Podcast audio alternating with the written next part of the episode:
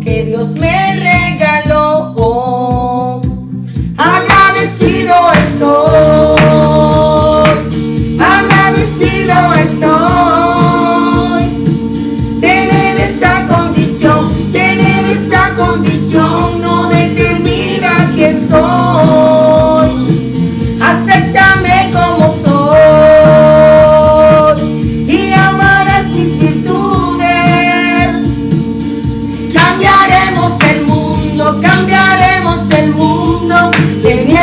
Igualdad,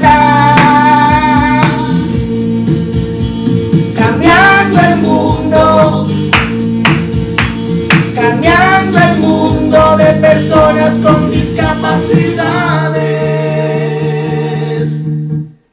Muy buenos días, muy buenos días, bendiciones, que la paz de Dios, el amor del Padre entre a todo su hogar, en cada rincón de su casa, que entre y permanezca, porque no es solamente entrar, es permanecer, y que la gracia pues se refleje en todos nosotros, en todo lo que vamos a hacer, en todo lo que vamos a hablar, en todo lo que vamos a tocar, que se multiplique. Hoy es sábado veinte de marzo del año dos mil veintiuno, para aquellos que no se acuerdan en qué año está, estamos, porque a veces como que se le va la guagua a uno y no se acuerda en qué año es que estamos.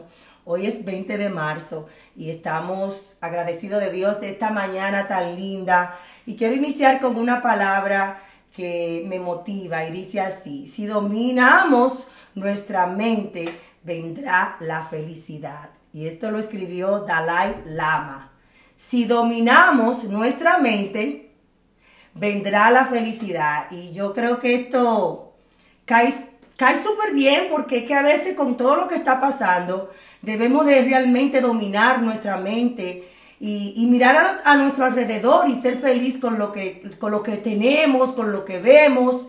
Y de ahí viene la verdadera felicidad, porque si nos enfocamos en lo que no tenemos, vamos a estar tristes. Si nos enfocamos en lo que no podemos tener control, vamos a estar tristes. Entonces vamos a enfocarnos en las cosas que realmente están a, a nuestro alrededor, y nuestra mente la va, podemos dominar y ser felices.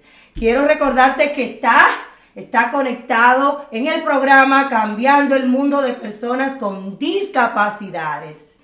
Nuestra misión, señores, viene de, de parte de Papá Dios. Es un propósito que venimos haciendo de, por más de tres años y medio. Este es un programa que aboga, que educa, que aboga por la sensibilidad, la igualdad, la diversidad.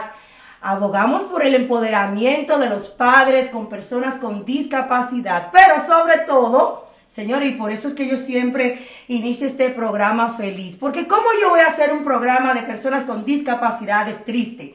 Tenemos que celebrar la vida de nuestros seres queridos con discapacidad y todos los días darle gracias a Dios.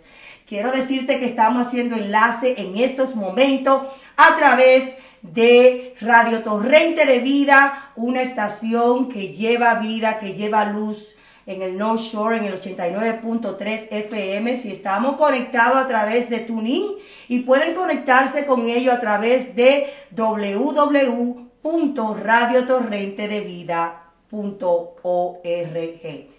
También estamos haciendo enlace para España a través de Discapacidad T V. Para todo el mundo, a través, pueden conectarse a través de On Demand y también a través de doble u doble u doble u punto discapacidad t v punto org. Quiero aprovechar para mandarle un saludo a mi amigo personal Claudio, quien está desde tempranito, me mandó un mensaje. Él está en Argentina, pero está haciendo el enlace para España. Yo estoy en Boston, y así, señores, viene el enlace con esta tecnología, agradecida de Dios con la tecnología que nos está abriendo camino para conectar con todo el mundo. Claudio es una persona que entiende la importancia de estar transmitiendo estos programas que llegan y que dan vida. Quiero también decirte que estamos haciendo enlace a través de mi familia también, de K S Radio para la República Dominicana. El sonido de la bendición. Y también a través de la sabrosa de Loren F M punto com para todo el Valle del Merrimack.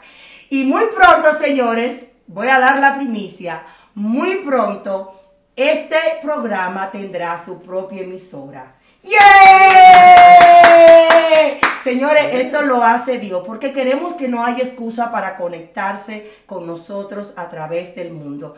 Tendremos nuestra propia emisora a través de la plataforma digital y será una emisora que brindará mucho, mucho consejo. Tendremos el programa en vivo, e invitaremos muchísimas personas que sean parte del contenido que estará desarrollándose en esta plataforma, y también tendremos música, música que alientan tu corazón, y esa música que viene de parte de Dios. Así que yo creo que nosotros los padres también necesitamos una plataforma así, que me dé lo que yo necesito, contenido, información, y que también me dé música eh, y alabanzas que yo necesito para que mi mente y mi cuerpo y mi alma y mi espíritu estén alineados a los planes del Señor. Señores, ya, porque yo amanecí hoy como con una energía y una habladera. Vamos a darle, señores, los buenos días, que está ahí tempranito siempre fielmente, a nuestra pastora Rosilia Barranco, quien siempre nos da esa palabra de aliento que todos nosotros necesitamos. Y más que hoy, esta palabra que ella la tituló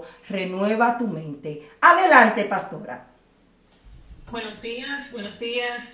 Dios es bueno y ha sido bueno todos los días. Hoy quiero hablarte de lo que ya mencionaste, lo que es el renovar la mente.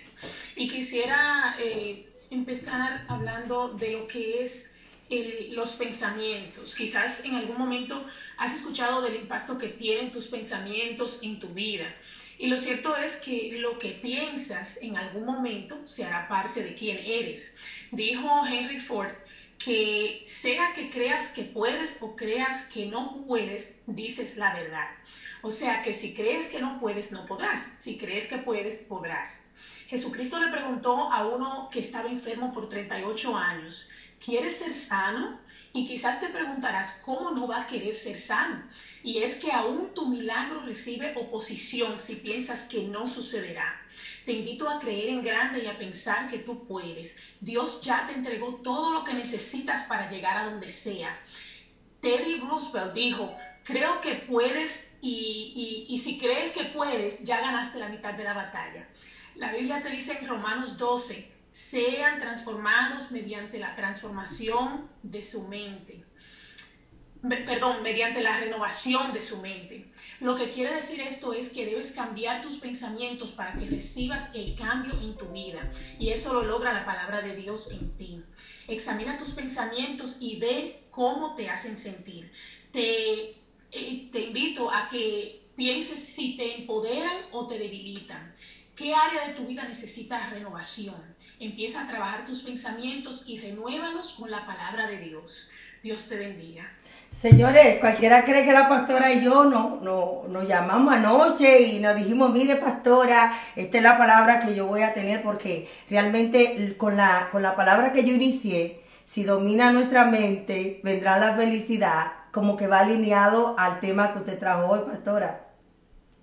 Sí, sí, eso, sabes que eso me encanta del Señor, que Él alinea las cosas cuando se trata de, de llevar algo específico a alguien. Y entonces me parece que Dios quiere hablar a la gente de lo que es renovar y trabajar la mente. Y solamente la palabra de Dios puede cambiar tus pensamientos, alinearlos y llevarlos a su propósito. Pastora, mire, mañana es el Día Internacional y Mundial de las Personas con Síndrome de Down. Vamos a orar hoy por esas personas, para que el Señor les siga renovando sus neuronas, su cerebro, para que sigan siendo activos y que haya una mayor inclusión para las personas con discapacidad a nivel mundial. Vamos a orar brevemente por ellos, específicamente por las personas con, con síndrome de Down, y ahí vamos, vamos a incluir a nuestro amigo eh, Roger. Amén. Gracias, Señor, te damos esta mañana por la oportunidad de poder presentarte las personas que tienen síndrome de Down. Señor, te pedimos que tú puedas seguir cumpliendo tu propósito en ellos. Gracias, porque en ti no hay casualidades, en ti no hay errores, en ti hay perfección. Amén. Gracias, Señor, porque hoy celebramos que ellos, o mañana celebramos que ellos existen y que ellos son parte de nuestro mundo.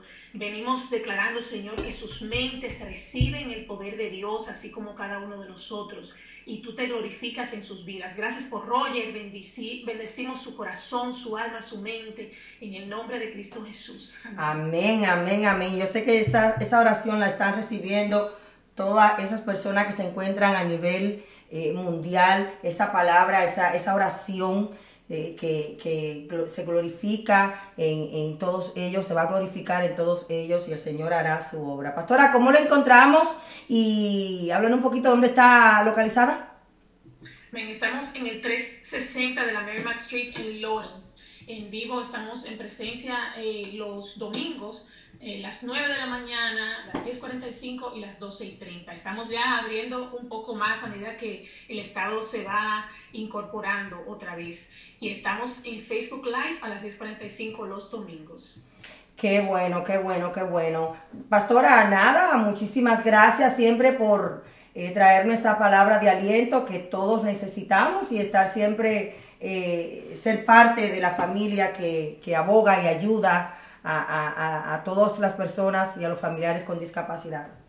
Un placer y muchas gracias. Gracias a usted, que pase un bonito día. Señores, quiero recordarle a mi gente bella, a todos ustedes, que este programa le llega gracias. Señores, porque hay que pagar vile, vile significa hay que pagar renta. La renta de algunos medios de comunicaciones, que vamos a orar prontamente para ver si estas bendiciones llegan eh, gratuitas, porque este es un trabajo que hacemos, Señor, eh, el Señor sabe nuestro corazón, es un trabajo que hacemos sin esperar nada a cambio, sin buscar recompensa, simplemente llevar ese mensaje, esa palabra de aliento que todos necesitamos. Queremos agradecerles a Vecina Beauty Supply con sus localidades en Lynn, dos localidades en Lawrence, una en Boston y una en Jamaica Plain y la otra en Roseberry. Así que si quiere hacer que le hagan delivery, llamen al nueve siete ocho, cinco cinco siete, cero cero nueve cero. Vecina Beauty Supply, donde la belleza comienza. Y ahí, señor, usted va y encuentra una amplia gama de productos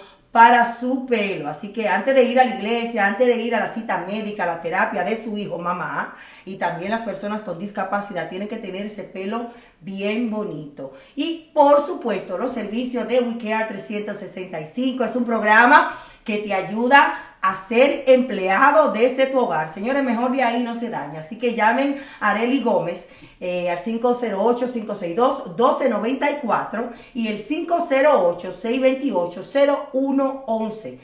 WeCare Adult Foster Care están esperando para que tú puedas cuidar tu ser querido desde tu hogar. Así que también queremos agradecer a los grandes sándwiches de aquí de la ciudad de Loren, que están ubicados en el trescientos treinta y ocho de la Loren Street. Esos sándwiches con esos jugos naturales, señores. Y por supuesto, ellos hacen también delivery. Están ubicados en el, eh, con el teléfono nueve siete ocho, tres tres dos, siete tres cuatro tres. Y están ubicados en el trescientos treinta y ocho de la Loren Street, aquí en la ciudad de Lawrence. Y por supuesto, señores, ya aquí en la ciudad de Hebron están abiertas muchos centros de vacunas. Simplemente tiene que llamar al nueve siete ocho, tres siete cuatro, dos tres nueve cero. nueve siete ocho, tres siete cuatro, dos tres nueve cero y haga sus reservaciones, su cita para que venga a darse su vacuna, y no importa en qué lugar del mundo, a mí, en qué lugar de el, el Valle del Merrimack se encuentran. Imagínense que una gente de, de, de España o de Argentina quiera venir a vacunarse. No, no, no, no en cualquier parte del mundo, señores. En cualquier parte del Valle del Merrimack puede venir a vacunarse a la ciudad de Hebron. Eh, señores, ya está con nosotros nuestra primera invitada, Elin Tona, quien es ella terapeuta De, del lenguaje eh, y va hoy a hablarnos de un tema muy muy importante, que todos padres tenemos que estar cuidado de estos síntomas. Es cómo eh, encontramos en nuestros hijos las primeras señales de un retraso del lenguaje. Muy buenos días, bendiciones, ya me hacía falta. Bienvenida a tu espacio. Gracias, Raquel, buenos días, un placer compartir nuevamente con ustedes. Y este tema que preocupa a muchas ma madres y también padres que se involucran en estos procesos del desarrollo, lo cual aplaudo, ¿verdad? Porque los hijos son igualmente de papá y de mamá. Eh, y yo pienso que es importante, por eso lo quise traer a colación, porque se está presentando con bastante frecuencia. eh, niños con retrasos en el lenguaje, pero que los traen a la consulta a los tres años, inclusive a los cuatro años, dos años y medio, eh, cuando ha pasado ya un tiempo bastante importante de nuevas conexiones cerebrales y que donde la neuroplasticidad está en todo su esplendor. Entonces, creo que hace falta informar a todos los padres de familia de cómo pueden detectar, y también a los pediatras, a los médicos, cómo pueden detectar tempranamente un retraso o trastorno en el lenguaje. Pues vamos a iniciar con, con esta información que es tan necesaria, ya que muchos padres, Elin, um, se hacen, eh, le dicen a sus hijos que, que se está haciendo, que, se, que no quiere hablar claro, o le dicen, mira muchacho, habla claro. Entonces es bueno que nos informe en cuanto a este tema muy interesante. Sí, esa es una postura interesante. Fíjate que aquí en la República Dominicana se usa mucho la palabra haragán. Entonces la conclusión de los papás, sobre todo, es que no habla porque es haragán. Mientras que la mamá está preocupada porque sí nota algunas cosas que el niño no hace y que cuando la compara con otros niños, con hermanitos, con vecinitos, con sobrinos, etcétera, se da cuenta que su niño pues no está presentando esas conductas.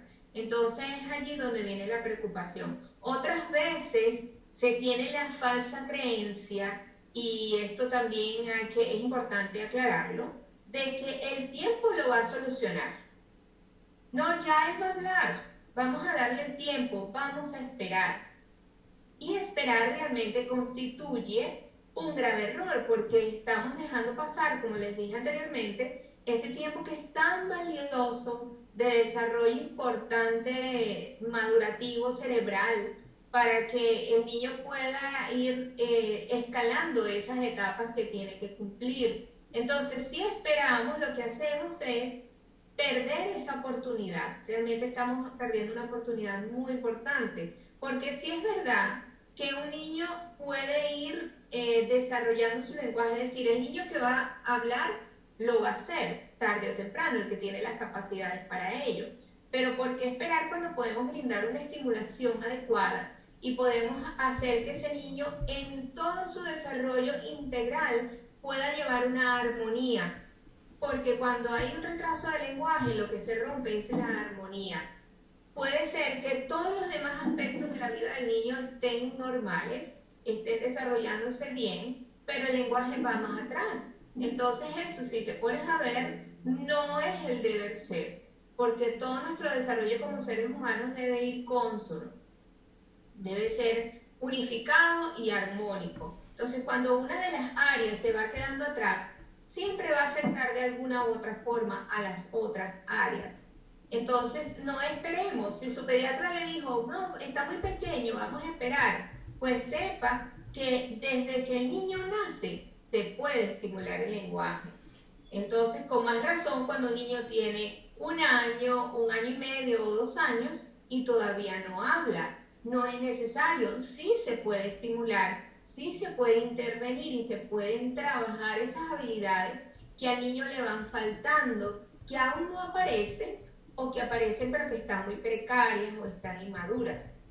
Entonces, ¿cuáles son esas señales? ¿Cuáles son esas señales que podemos ver en nuestros hijos? Fíjate, es muy importante fijarse, eh, y se los mencioné en el programa pasado que hablábamos de audición, si nuestro hijo balbucea. El balbuceo son esos sonidos que se producen más o menos a los seis, siete meses, donde el niño empieza a jugar con sonidos como ba, ma, ¿ok?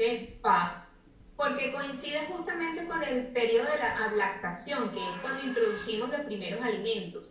Cuando nosotros introducimos los alimentos, por primera vez lo hacemos con una cucharilla. La cuchara eh, necesita un barrido labial, cerrar, ¿verdad?, para que la cuchara salga y los alimentos se queden dentro de la boca. Entonces, ese ejercicio diario va estimulando también los sonidos bilabiales, P, B, M. Y por eso es que parece muchas veces que el niño dijera mamá, mamá, mamá, papá, papá. Ay, dijo papá o dijo mamá. Pero no, no es eso, es que él está jugando con esos nuevos sonidos que se están desarrollando a nivel de la boca y de la cara, y está jugando también con lo que escucha, él se está retroalimentando.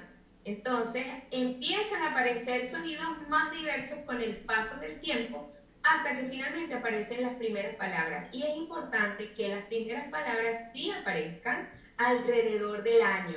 A veces un niño habla a los once meses, a los diez meses dicen agua, hay niños que realmente son muy precoces, uh -huh. eh, pero hay niños que a los catorce meses lo que dicen son tres palabritas. Bueno, no es que no esté bien, sino que hay que estar alerta, ¿ok? Hay que estar alerta de que el niño vaya aprendiendo palabras nuevas, siempre y cuando el vocabulario se vaya incrementando, entonces podemos estar tranquilos. Lo preocupante es, y vamos con otro signo, que el vocabulario o la adquisición de esas nuevas palabras se estanque, o que diga nuevas palabras y las deje de decir. Entonces, eh, la regresión lingüística, que se llama de esa forma, regresión porque vamos para atrás, es un signo de alarma muy importante de que pudiéramos estar en presencia de un retraso del lenguaje o quizás de un trastorno donde el lenguaje también se afecta de manera secundaria. Y esto que cuando los niños, los niños también a veces no, no reaccionan cuando los llamamos o quizás eh, no entienden instrucciones, ¿esto también tiene que ver con un retraso del lenguaje? Sí, también tiene que ver.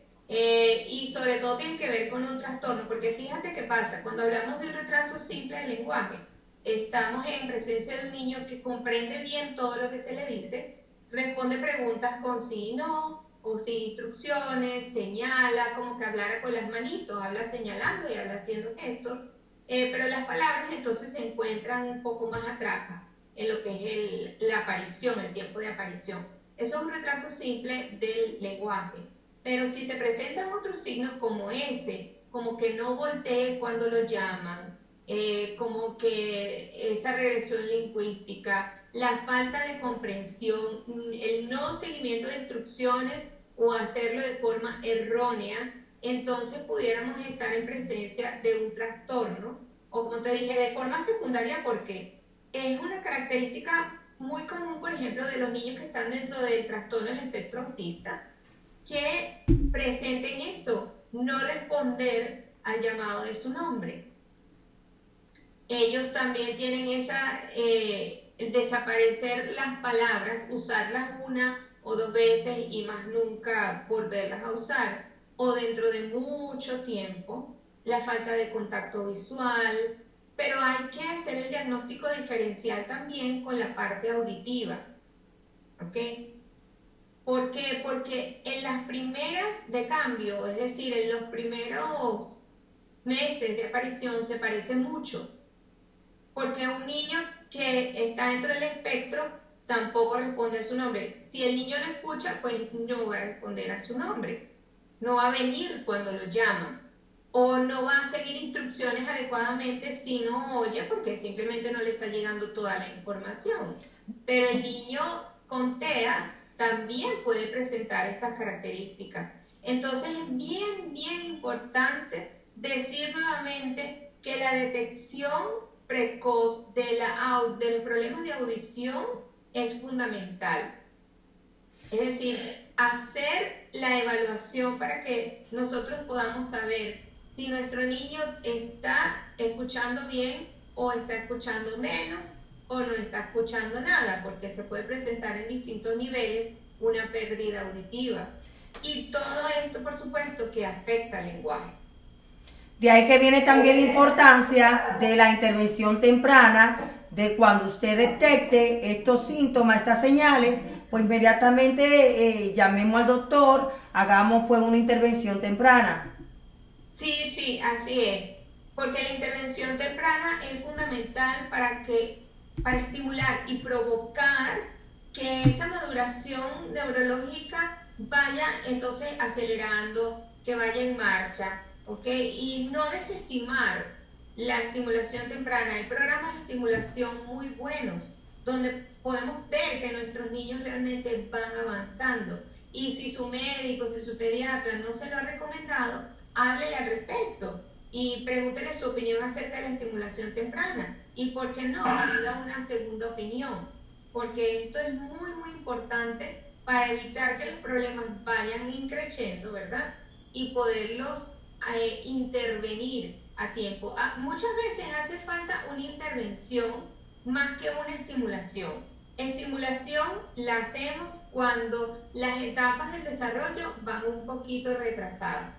Pero la intervención sí es eh, un programa mucho más específico de rehabilitación. Cuando sabemos que hay un trastorno, que por ejemplo hay un síndrome, o que hay una patología ya establecida, una condición establecida. Entonces hacemos una estimulación y después también hacemos una intervención, porque hace falta habilitar y rehabilitar conductas, no solamente de lenguaje, sino también cognitivas, conductas motoras, y por eso es que muchas veces se requiere un trabajo en equipo, se requiere, se requiere un trabajo interdisciplinario.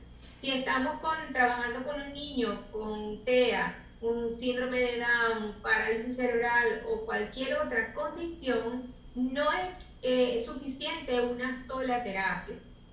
Porque muchas veces los padres, por pensar en los costos, entonces se van con la terapia del lenguaje, porque la falta de habla o la dificultad del habla es lo que más se nota. El costo y el tiempo. Tú sabías que yo conozco padres que tienen el costo, pero por ser tan haraganes, que están dejados con tus hijos, no los llevan a terapia, por no eh, eh, estar en esa disposición de ayudar a mi hijo en, en la edad temprana, llevarlo y sacrificarme, porque entendemos que es un sacrificio, pero si ya decidimos ser padres y la vida nos envió una persona que necesita extra terapia, una persona que necesita esa, esa ayuda, esa intervención temprana, pues entonces creo que como padres debemos de, de, de hacerlo. Uh, me gustaría que, que nos mencionara cuál es la diferencia entre el retraso receptivo y el retraso expresivo. Bueno, el retraso expresivo es justamente eso, cuando el niño comprende bien y ejecuta las acciones, las preguntas las responde adecuadamente, pero la expresión está retrasada. Entonces es un niño que no habla mucho, ¿ok? Que usted lo manda a hacer algo y lo hace perfecto, señala sus partes del cuerpo, es, quizá quién es su mamá, su papá, sus hermanos, los identifica, pero a lo mejor no los nombra a todos y no tiene suficiente vocabulario de acuerdo a lo que se debería esperar para su edad. Entonces eso es un retraso expresivo. Ahora, cuando está afectada la comprensión, se llama trastorno, ¿sabes? Porque cuando ese procesamiento de instrucciones y de preguntas se encuentra afectado, es porque hay un problema neurológico, es decir, que los procesos a nivel cortical en las áreas del lenguaje asociadas a la comprensión no se están dando adecuadamente, y no se están dando muchas veces porque hay otra condición presente o es específicamente del lenguaje, porque se pueden presentar las dos cosas. Entonces, siempre que esté afectada la comprensión, estamos en presencia de un trastorno y hay que abordarlo como tal. Hay que abordarlo con un programa eh, mucho más eh, detallado y estandarizado también, y aplicar pruebas estandarizadas. Y de ahí viene que realmente estos... Eh, estos problemas son realmente neurológicos, porque vemos muchos padres que quieren hacer diferentes y cuantas cosas a la lengua, cuando realmente tú sabes que existen muchas tradiciones, muchas culturas, diferentes eh, beliefs, diferentes um, creencias.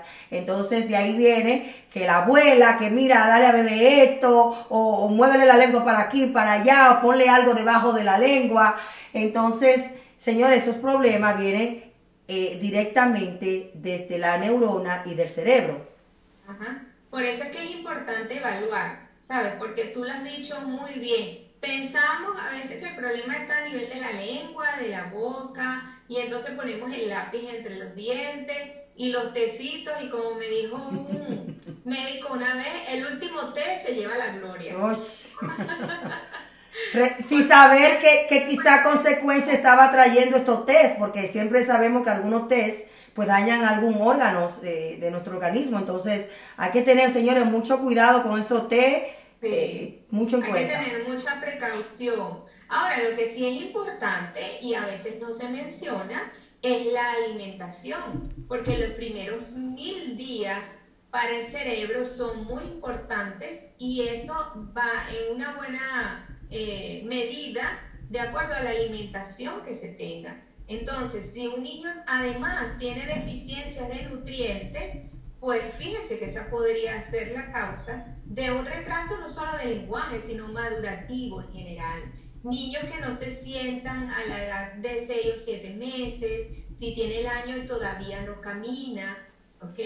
Eh, si tiene problemas para la marcha, su marcha es inestable, se cae mucho o camina en puntillas, si tiene problemas para el agarre, ¿okay? Entonces la motricidad gruesa y la motricidad fina también son importantes para el desarrollo integral.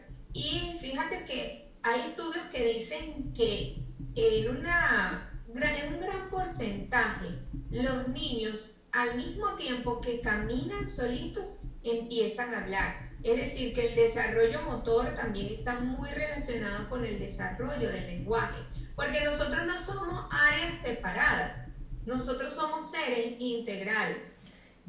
Y esto también de, del balance ayuda muchísimo, tiene que ver también con los oídos, porque, eh, señores, esto es un tema que pica y se extiende. Me gustaría, Elin, que tú nos dieras el honor, la próxima intervención, que le diéramos la segunda, el segundo paso a este tema, porque hay muchas preguntas como el, los ambientes funcionales, qué es la apraxia del lenguaje, cuáles tratamientos. Entonces yo creo que tenía, tenemos... tenemos que, que abordar este tema con más, eh, con más tiempo, y te invito a que lo hagamos en la próxima intervención. Sí, claro que sí, con mucho gusto. ¿Cómo podemos encontrarte en las redes sociales? ¿Cómo podemos eh, conectar contigo? Y si está dando terapia a nivel pues de las plataformas digitales. Sí, estoy haciendo terapias presenciales, también online, así que no importa desde qué parte del mundo usted me contacte. Mi teléfono con el que uso el WhatsApp es ocho cero nueve, tres cinco cero, uno siete seis dos y en las redes sociales me encuentran en Instagram como Habla con Elin.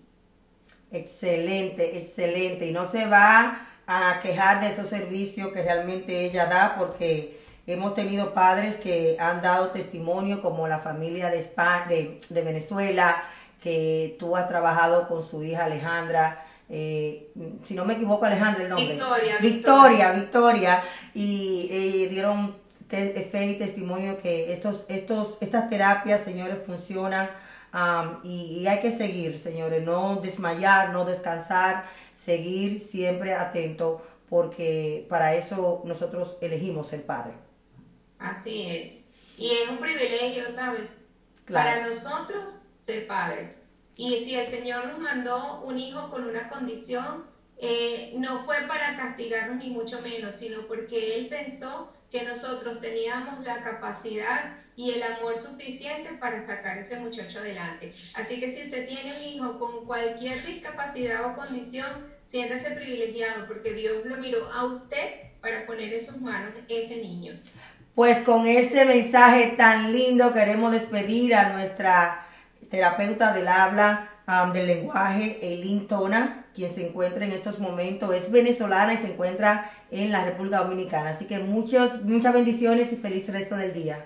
Amén. Gracias, Raquel. Bendiciones. Gracias a ti. Ya vamos entonces a darle la bienvenida a nuestra próxima invitada, quien está desde Bruselas, muy tempranito aquí en el programa, a nuestra amiga Patricia Pau. Patricia es una joven, una joven porque todavía es joven aún, que recibió dos hemorragia, hemorragia cerebral, y desde entonces ha pasado su vida luchando y sigue luchando a pesar de, de, de estas hemorragias y de esta discapacidad que le ha causado estas hemorragias cerebrales. Muy buenos días y adelante, Patricia, bendiciones y gracias por estar en tu espacio Cambiando el Mundo de Personas con Discapacidades. Buenos días, Raquel. Gracias por invitarme. Gracias a ti. Vamos a contarle un poquito a tu historia, a todas esas personas que de una u otra forma se van a identificar contigo, pero también van a, a, a, a tener aliento a que sí se puede seguir adelante.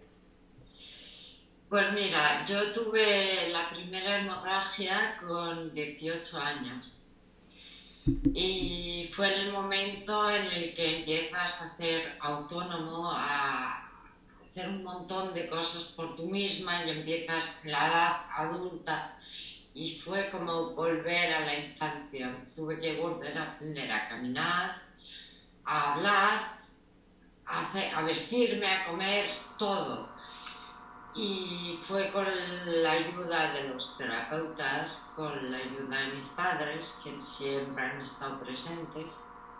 Estudié, me gradué en comunicación, hice un máster y la primera cosa que me dijo un profesor fue: ¿y tú para qué vas a estudiar? Que eres una minusvalía, ¿cómo crees que vas a encontrar trabajo? Y es verdad que ha sido muy, muy duro. Pero yo lo que quería era seguir adelante y, o sea, no te quedan, no tienes dos, no tienes cuarenta lecciones. O te mueres o, o sigues adelante con fuerza. No te puedes quedar entre medias quejándote todo el día y no. Y entonces eh, he seguido mi vida, he vuelto a tener una hemorragia a los veintiocho, pero trabajo, vivo sola, viajo sola, también me pasa. Y sí, la discriminación existe, pero en todos los ámbitos, no solo laboral, porque todavía hay gente que te mira con, casi con asco cuando te ve por la calle. Eh, el, el no tener una discapacidad, vivir como una persona sin discapacidad y luego entrar en ese mundo de la discapacidad. ¿Cómo, cómo ha cambiado tu vida? Ha cambiado totalmente, totalmente, porque para la gente, sobre todo cuando me pasó hace más de veinte años, es como o tiene piedad de ti o tiene, no sé, o parece que le da asco. ¿Sabes? Es como decir, wow, pero qué cosa tan rara.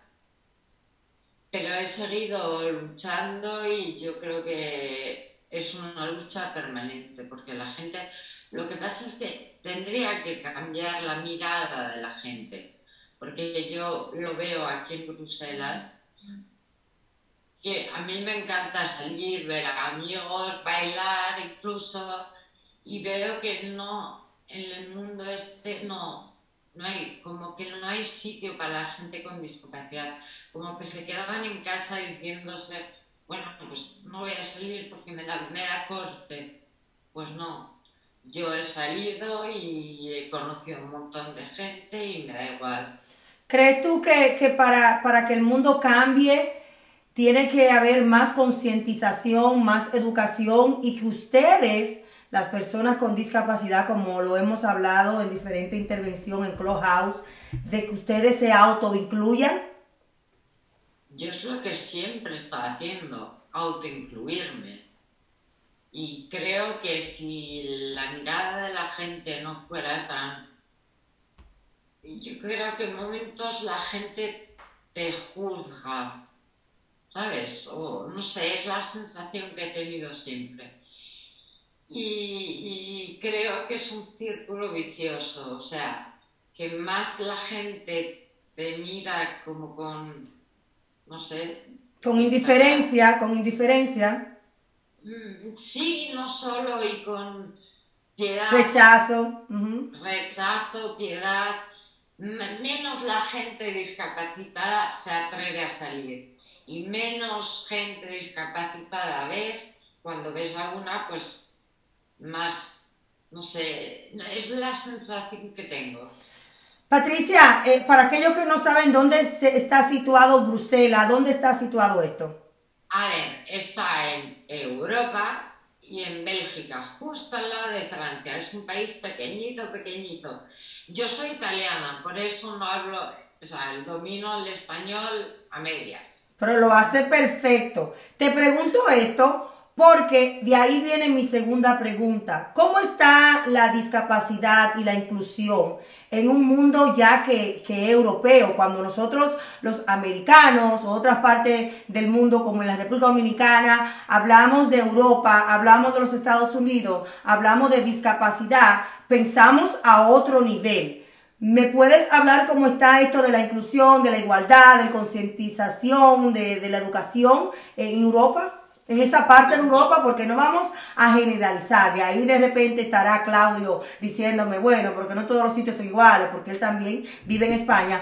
Pero vamos a hablar de esa parte de, de donde vive. ¿Cómo está esto? Pues mira, yo te voy a decir, eh, he tenido mi primera hemorragia hace más de veinte años. La situación antes era mucho peor. O sea, he estado viendo la evolución durante estos veinte años. Y sí, sobre papel está todo, parece todo perfecto. ¡Ay, se parece a mi país, en la República Dominicana! En papel y en leyes todo está aplamado, pero en la verdad de aplicarlo, nada. Eh, exactamente. Bien, hay mucho, mucho, mucho esfuerzo todavía que hacer, porque parece todo tan lindo y tan fabuloso, y no.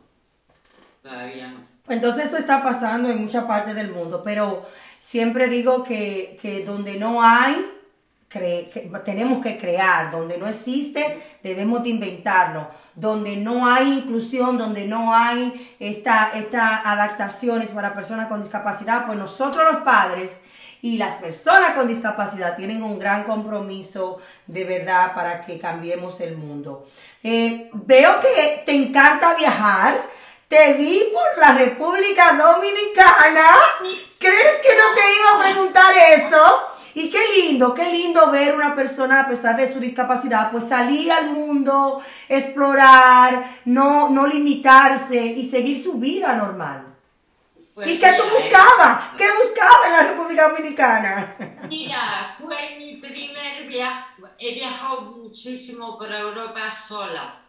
Pero era un reto enorme, me he dicho, voy a ir a salir de Europa sola. ¿No fuiste con miedo?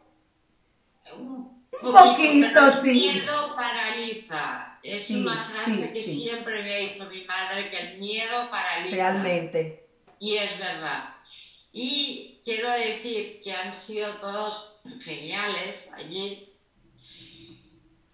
Y que... ¿Cómo te han tratado? ¿Qué, ¿Cómo te han tratado? O sea, no es lo mismo, tengo que reconocer, no es lo mismo un turista que vaya con, eh, sin discapacidad a una persona con discapacidad. ¿Cómo fue la atención?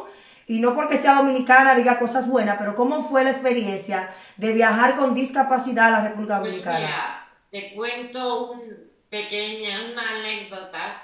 Yo para... porque sí, es precioso, está en el hotel y tal, pero no soy de las que se quedan en el hotel y quise hacer excursiones. Y en particular fui a la, quise ir a la isla de Saona. ¡Wow! Mira, tú lo conoces y yo no.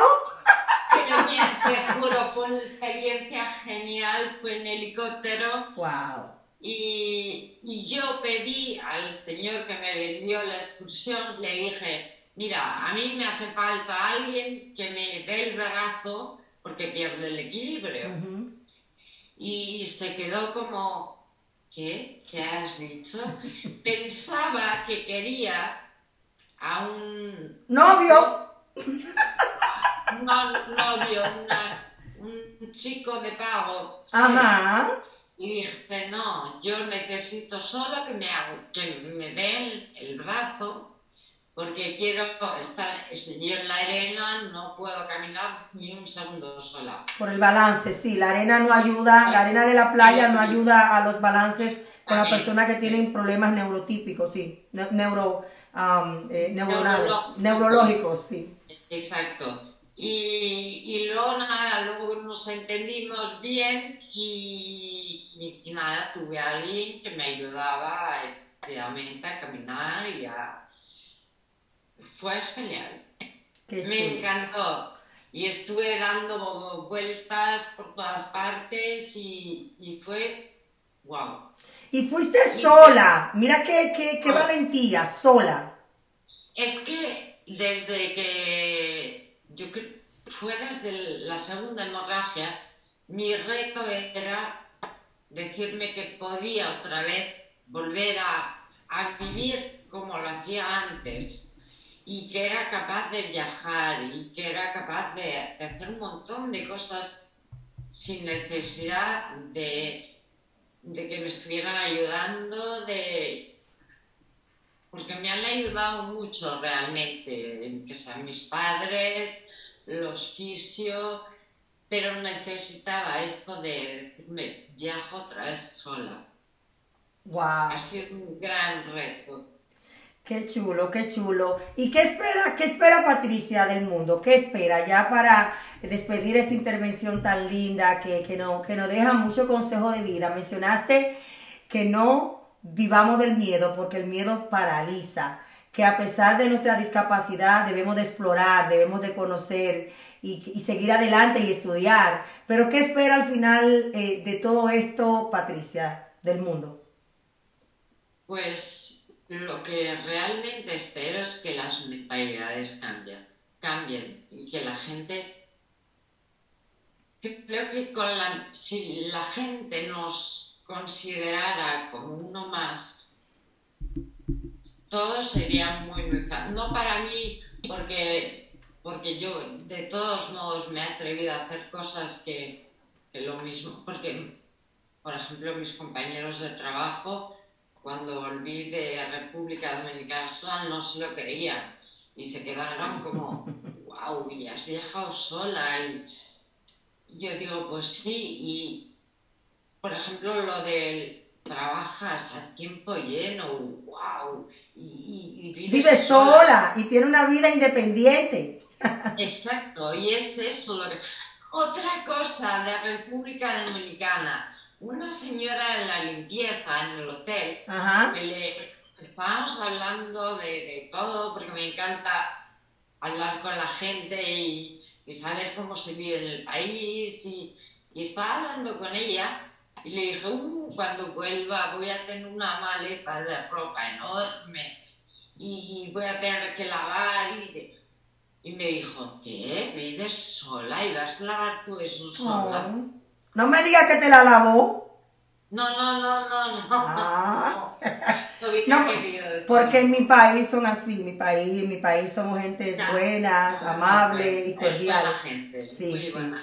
Patricia, qué lindo haber estado compartiendo contigo en esta intervención. De, te, te admiro mucho, te quiero mucho y eres una guerrera que está saliendo al mundo a hablar y a abogar. Y, y a seguir eh, eh, aportando a este mundo que todos necesitamos, ver personas así como tú, que, que no tengan miedo, porque el miedo paraliza.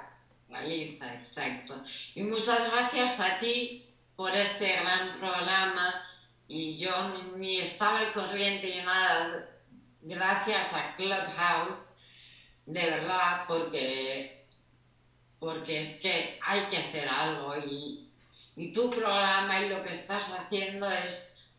¡Wow! Gracias, gracias a ti. Este programa se hace gracias a personas como ustedes que vienen a dar su testimonio, a hablar su experiencia, su proceso y a seguir, y seguir diciéndole al mundo que a pesar de todo eso, debemos de seguir viviendo, debemos de dar gracias a Dios y que la vida continúa. Bendiciones, Patricia. ¿Cómo te encontramos en las redes sociales y cómo conectamos contigo? En, en Instagram, en Travel Tricia, barra bajo Tricia, y en Facebook, Patricia Pau. Patricia con Z, porque bueno, soy española. ¡Ay, qué linda! Pues nada, muchísimas gracias. Espero que pase un bonito resto del día, ya que ahora, en, en allá donde está, son las tres o las dos de la tarde, y así que nada, es. Las dos. Que pase un bonito día, Patricia. Muchas gracias. Gracias a ti. Gracias a ti por estar en nuestro programa. De verdad que sí, que fuiste de gran bendición y nos dejaste con una palabra que me llevaré el día entero. El miedo paraliza. Señores, queremos agradecer a Vecina Beauty Supply con sus localidades en Lynn, dos localidades en Lawrence y dos localidades en Boston, en Jamaica Plain y en Roseberry. Aquí sus oficinas centrales en el uno de la Martin Street con el teléfono nueve siete ocho, cinco cinco siete, cero cero nueve cero. Vecina Beauty Supply, donde la belleza comienza. Y los servicios de WeCare trescientos sesenta y cinco es una agencia, un programa que te ayuda a tener empleo desde tu hogar, cuidando tus seres queridos, cuidando a las personas con discapacidades que son adultas. Llame a Arelis Gómez al teléfono cinco cero ocho, cinco seis dos, uno dos nueve cuatro. WeCare trescientos sesenta y cinco Adult Foster Care. Y por supuesto, los sándwiches más sabrosos de todo Loren están en Grandes Sándwiches. Señora, ayer volví y me comí una pechuga a la Golden Blue con tostones y un jugo de guanábana. Es que a mí cuando me gusta algo, lo repito hasta que me canse. Sí, así soy yo. Eh, y también hacen tostones, hacen eh, churrasco, pechuga a la Golden Blue, hacen pechuga a la plancha. O sea que no hay excusa, que no solamente es sándwich, y jugos naturales. El otro día me comí, eh, me bebí un jugo de, de, de jugos de, de, de vegetales y de verdad que fue riquísimo. Así que estamos ubicados en el tres treinta y ocho de la Loren Street.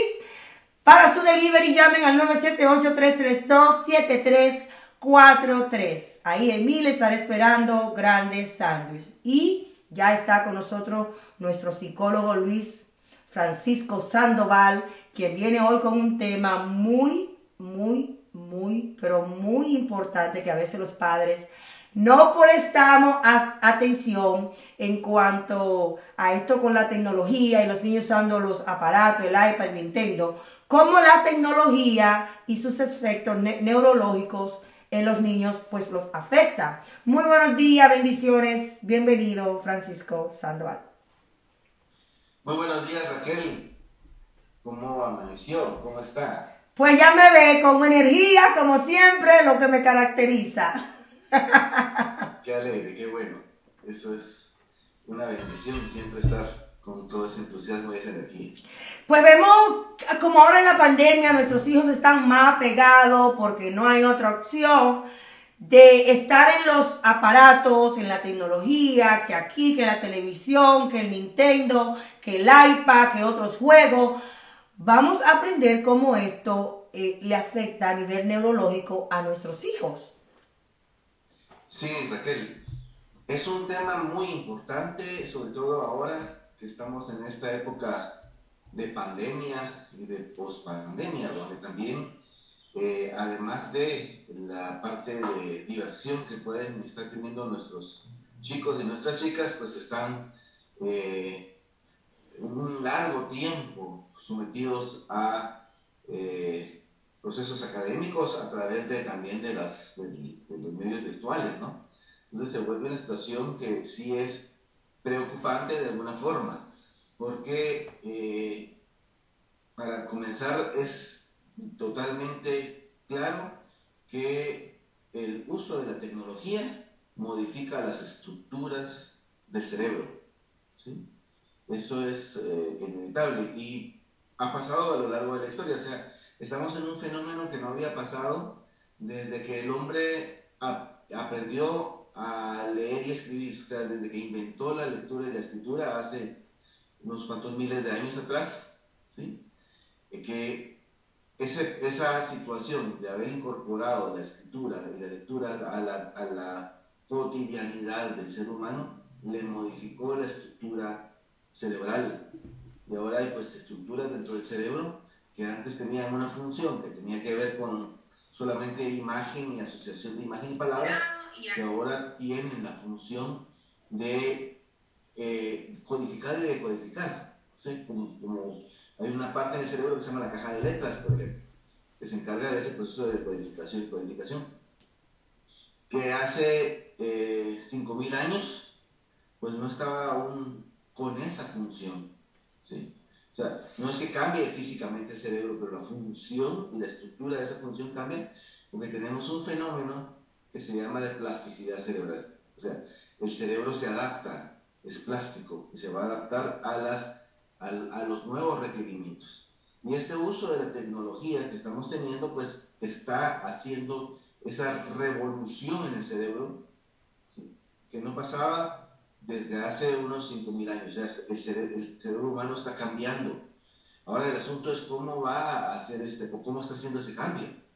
Porque qué bueno, o sea, hay aspectos que tal vez van a ser positivos que puedan haber en este cambio, pero hay otros que tenemos que eh, tener en alerta, ¿no?, ante esta situación. Por ejemplo, eh, Raquel, usted no me mentirá de que si yo le pregunto el teléfono a su mejor amiga, ¿sí?, usted ahorita no me lo puede decir de memoria. Vale. Vale. Ay, si ella me está viendo, me puso en grave aprieto. Va a ir a, va a, ir a, a este aparatito, ¿no? Sí. A, sí. a, a un eh, celular, porque ahí están sus teléfonos registrados y simplemente va, lo busca, marca.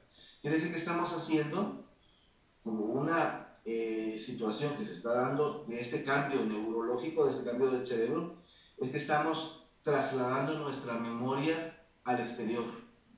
Porque el cerebro se la gana. Sí. Y como el cerebro se la gana, pues si no tengo que memorizarlo y si lo tiene un aparato, pues entonces que, que, me lo guarde el, que me lo guarde el aparato y dejo de memorizar. Entonces estamos teniendo ahora una memoria interna y una memoria externa. ¿Sí? Mire, y, y ahora están haciendo hasta aparatos que uno, no, no, uno ni siquiera tiene que tocarlo. Por ahí está el Google. Ok, Google, a esto. Y Google va y lo hace, y busca y lo busca. ¿Pero qué es esto, doctor? Sí, está Alexa y está el otro. Sí, sí, el Google. Todos esos sistemas, wow, ¿no? que, que, que en realidad sí ya es una proyección. Entonces, esos tipos de situaciones están generando cambios en la estructura del cerebro. Y pues hay algunos que pueden ser positivos, porque nos está ayudando a poder tener más, más facilidad, a poder sacar las tareas más rápido, etcétera, ¿no? Pero hay también cuestiones que pueden ser preocupantes y que necesitamos Eh, poner en sobreaviso, porque estos cambios de la estructura, por un lado, están afectando la memoria que estábamos viendo en este momento, ¿no? O sea, cambios cambio de memoria. Mm. Entonces, imagínense niños que ya de por sí puedan tener dificultades con su memoria. Wow. ¿Sí? Que, eh, y, y tienen los aparatos que, que están siendo como sustitutos de su memoria.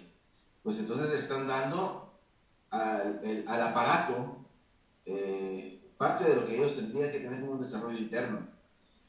No mencionando desde el aspecto oftalmol, oftalmólogo, que no sé nada, no soy una experta, pero sí he entendido que a mayor cantidad de tiempo en los devices, en los um, aparatos, se le va comiendo la, la retina de los ojos. Eh, eh, yo en lo personal, como tengo que usar mucho el, constantemente los aparatos, la computadora, por la universidad y todo esto, ahora tengo que usar lentes para bloquear la, la, eh, las luces estas de la computadora porque me estaba eh, haciendo daño ya en los ojos.